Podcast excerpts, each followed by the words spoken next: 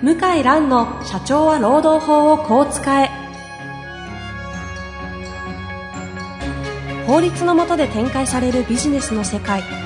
ポッドキャスト社長は労働法をこう使えは弁護士の向井蘭が経営者の立場に立って経営者が知っておくべき労働法の基礎だけでなくビジネスに関する法律の問題を分かりやすく解説します。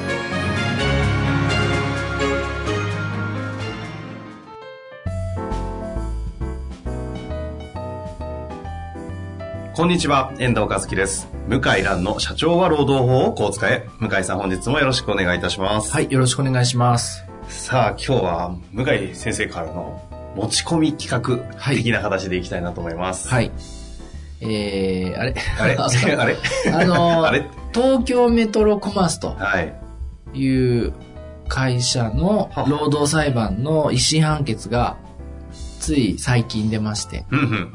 で、結論は、まあ、ほぼ9割以上会社が勝った。もっとかな？ほぼ100%はい。会社が勝ったという事案で、うんどういう内容かというとうん。、ぜひ教えていただきたいですね。東京メトロの子会社、孫会社、ちょっとわからないですけども、東京メトロコマースという会社で、地下鉄の売店を運営されてるんですね。はあはあはあ。なで、る原告の方は売店の店員さんで、で、どういうことかというと、私たちはこんなに働いてるのに、正社員と差別されてると。うんうんうん。賃金も手当も、うんもう賞与もうん差別されてると。同じ仕事なのにひどいということで、労働契約法20条という期間があるかないかで、不合理なこう差別を禁じ、禁じたというかな。そういう規定があるんですけども、うんうんそれによって訴訟を起こしたんですね。もう今からもう3年、もう長かったですよ、この裁判。3年ぐらいやったってうん。そんな長くやった。長かった。長かった。差別裁判って長いんですよ。へすごく大変。すごく大変。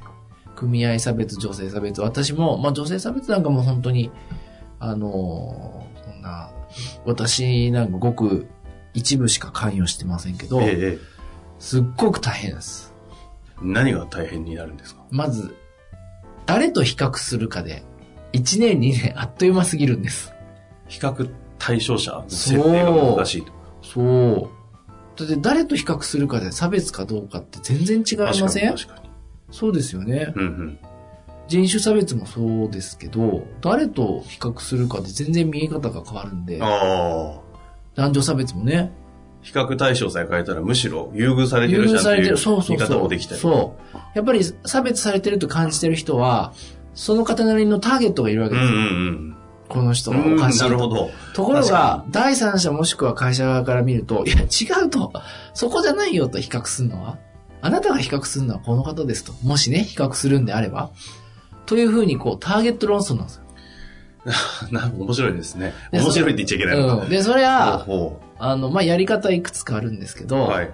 えーまあ、今回は、結局、実は全体像を裁判所は見て、うんうん。正社員と言っても、実は、その、店舗にいる正社員ってのはごく例外的で、他の正社員はいろんな仕事をしてますと。はい。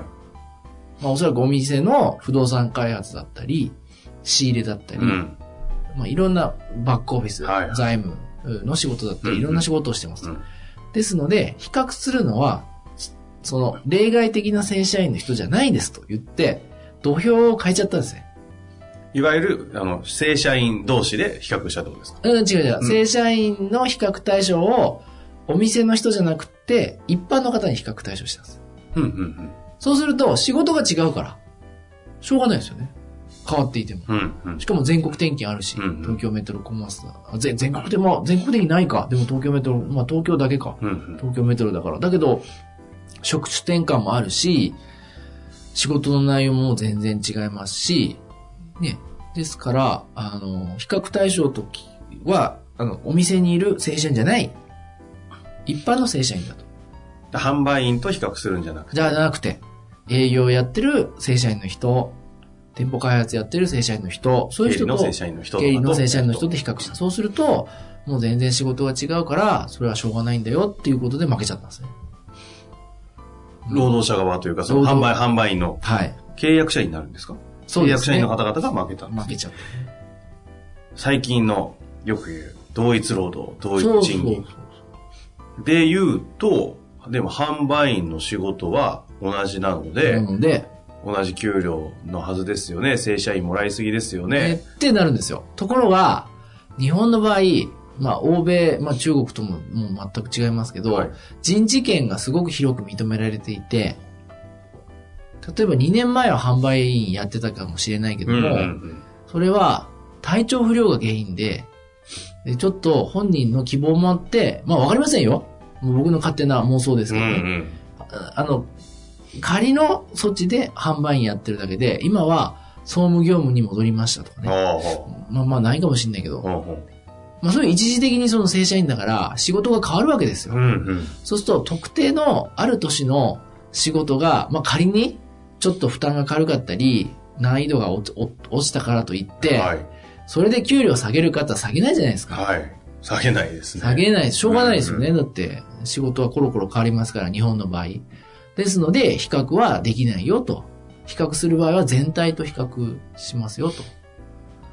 まあまあまあ、だから理論上は裁判官言うのはわかるんですけあどただその東京メトロコマースの正社員の販売員って人は、どういう人なのか？何割いるのか？正社員のうちで、ずっとその販売員の仕事やってるのか？それがちょっとね、報道からはわからなくて、うんまあ、判決文ちょっと取り寄せて読んでみようと思いますけど、うん。うん。まあ、考え方によっては二審で逆転する可能性もありますね。と言いますと、どうという言いますと、というの、は、あの、確かに例外的だと。販売員は正社員の。うんうんところが、それは会社の都合で正社員にしてますと。人手不足の時代に、バブルの時期にですね、人手不足で正社員で雇用をしていましたうんと。うん。それは会社の都合で正社員にして、で、正社員とは言うものの、ずーっと同じ仕事をしてますと。だから比較対象としては同じですよと。あ、正社員として初めから販売員として取ってた。っていう可能性もあるわけです。はいはい僕事案知らないから。そうであれば、やはり比較対象はそちらになっちゃうかはあら、負ける可能性ありますよ。紙一重ですと思いますね。その。位置づけによる。まあ、それもそうなんですけど、やっぱ僕が気になったのは、もう昔から僕この裁判はブログとかで見てて、組合のブログうとかでね。ん。うん。あ有名なで、YouTube ねも、YouTube もいっぱい動画載ってるんですけど、だけど、すごく気になるのは、うんうん普通は、今やっぱりインターネットってちょっと情報が拡散するから、顔出さなかったり、仮名で記者会見したりするはずなんだけど、こうんの事案は確かまあ顔も出してたし、写真も出てますよ、今で、名前もね、実名だったと思うんですよ。へ年齢も書いてえ。ある。あちょっとなんですかね。わからない。顔はでも、はっきり写真。すごいいっぱいは並んで出られてますね。もう、すごくいっぱい出し、出してますよね。出てます、出てます。で、これ、普通はちょっと怖いですよね。え？怖いっていうのは、はい。いや、支援者とか、例えば弁護士さんとか、そういう仲間内だったら、それは全然何も違和感ないと思いますけど、うんうんうん。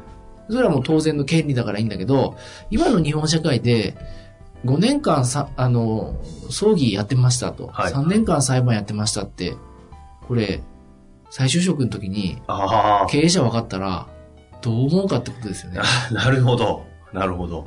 そこですね。えーだから僕勝手に心配して、な、なんで、このね、争うのはいいと思うんだけど、それは権利だから、うんうん。顔も出して、名前も出して、大丈夫かと。で、必ず勝てるとは限らないわけですよ。まさに今回、一審では。うん、負けちゃったでしょ、はいで、勝ったからじゃあ幸せになるかとは限らないわけですよ。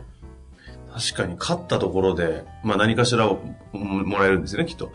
賃金上がるのわかりませんけど。うんうんうん。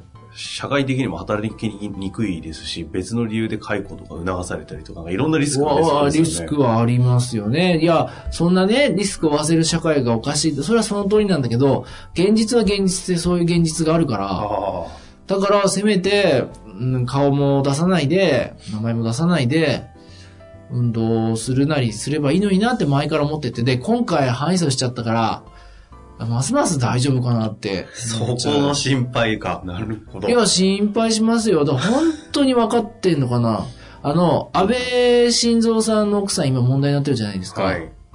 全く悪気ないですよね、彼女ね。親切心。困った人助けたい。うんうん。そういうかなり単純なんですよ。おそらく。考え方は。何の汚れもない。危険なんですよ、そういう人は。利用されるから。はあ。いや、この事案が利用されてるとは言わないよ。はいはいすいません。そう、あの、そう誤解しないでください。でも、安倍晋三さんの安倍幸恵さんって言うんでしたっけ？ゆゆきえさん？ゆきえさんですよ。奥様？はい。だって、森永製薬の創業者のじゃあ、じゃあ、秋江さんですね。昭恵さん、はい秋が、秋江さんですね。森永製薬かな？の創業者一族の娘さんですよね。お嬢様ですよ。はい。で、電通に入って、お見合いだかわからないけど、安倍晋三さんと結婚したわけでしょ、うんうん。まあ、社会人経験あるとはいえ、ちょっと、一般の庶民とは違う感覚ですよね。まあまあ、そうですね。もう、もういわゆるお嬢様。お嬢様、はい僕ね、飛行機で。高齢女ね、近くの席座ったことあるんですよ。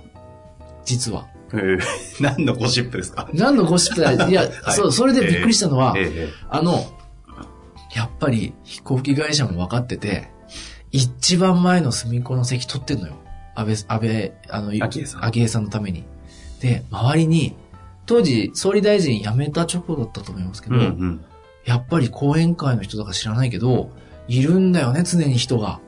まあ、それはね、一人で活動されても。で、囲まれるように、こう、まず先導して降りてって、あで、まあ、おそらくその後車で、まあ、帰ったんですけど、やっぱこう、全然違うんですよ、庶民とあの。あそこが言いたかったわけですね。うん。だから感覚も、はいはい。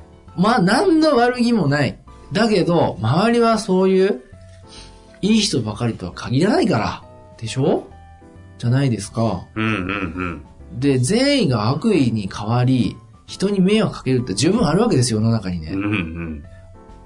だからまあ、もう東京メトロと、また強引に結びつけますけども、安強倍晋三夫人え見てると、大丈夫かと。それは正しいよ、一個一個は。親切に。でも、全体と見て大丈夫かは誰かこれ言ってあげなくていいのかと。まあ止められないんでしょうけどね。まあうん周りはね、ご本人はそう思ってるからね。あ。まあそういう活動のね、幅広い方ですからね。うん地方とかでもいろいろご活躍、ね、されたりさいや、れてますし素晴らしい人だと思いますよ。なんかね、あの、本当によくね、ねいい噂いっぱい聞きますもんね。ねえ、なんだけど、やっぱり、用心しないと、いい人ばっかりじゃないからね。あと、本当に悪い人って、すごいいい人風に装ってきますからうね。ん。で、ちょっとだけ労働、今回の、あのあれ、メトロコマース、はい。この方の事件に戻す、すいません。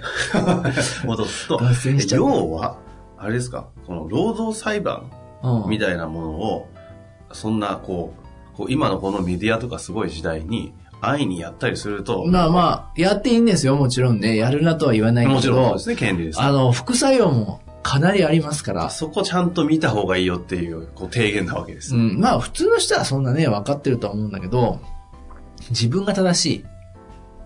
自分が正義だ。うん。って思い込めば思い込むほど見えなくなっちゃうんで、それはみんな正義があるから、100人いれば。それは通用するかわからないからね。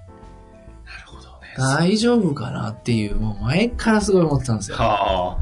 論点はそこだったわけですか。いや、大事ですよ、これ。あの、まあこれ、一般のね、会社員の方も聞いてる可能性があって、いや、自分はパワハラで苦しんでる。まあ、だから、やっぱ解決の仕方とかは、やっぱり自分で本当に納得のいく将来も考えて、うんうん慎重に行動した方が絶対いいですよ。一時のその劇場とか感情に流されないようにした方がいいと思いますね。弁護士の先生もね、それで訴訟なんかやるんだったら、煽って出しちゃうこともあるかもしれませんからね。まあ、まあまあ、依頼者のね、話は聞いてると思いますけどね、ちょっとどこまで説明してんのかなっていう感じの事案があるんでね、うんうん。こんなの訴えんのな、みたいなのもありますからね、最近。まあその後の副作用みたいなものもそうです。意識しないといろいろありますよという事例としてはい抑えたわけですね。でもね、最近よく言う同一労働同一賃金っていう話からの観点からしても、この辺のお話は以前あった、あの、再雇用関係？はいはい。ありましたけど、似てますね。似てますよね。やっぱり今本当敏感ですよね。あの、か格差とか、非正規とか、うんうんそういう言葉に今非常に敏感ですよね。今後も増えるんじゃないですか？そうですよね。増えると思いますね。このあたりは引き続き注目しつつ、はいまた何か面白いというか、はい。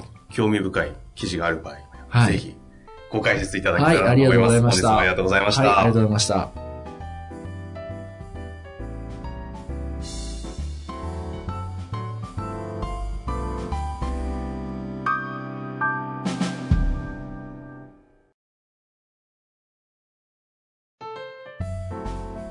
本日の番組はいかがでしたか？番組では向井蘭への質問を受け付けております。ウェブ検索で向井ロームネットと入力し、検索結果に出てくるオフィシャルウェブサイトにアクセス。その中のポッドキャストのバナーから質問フォームにご入力ください。たくさんのご応募お待ちしております。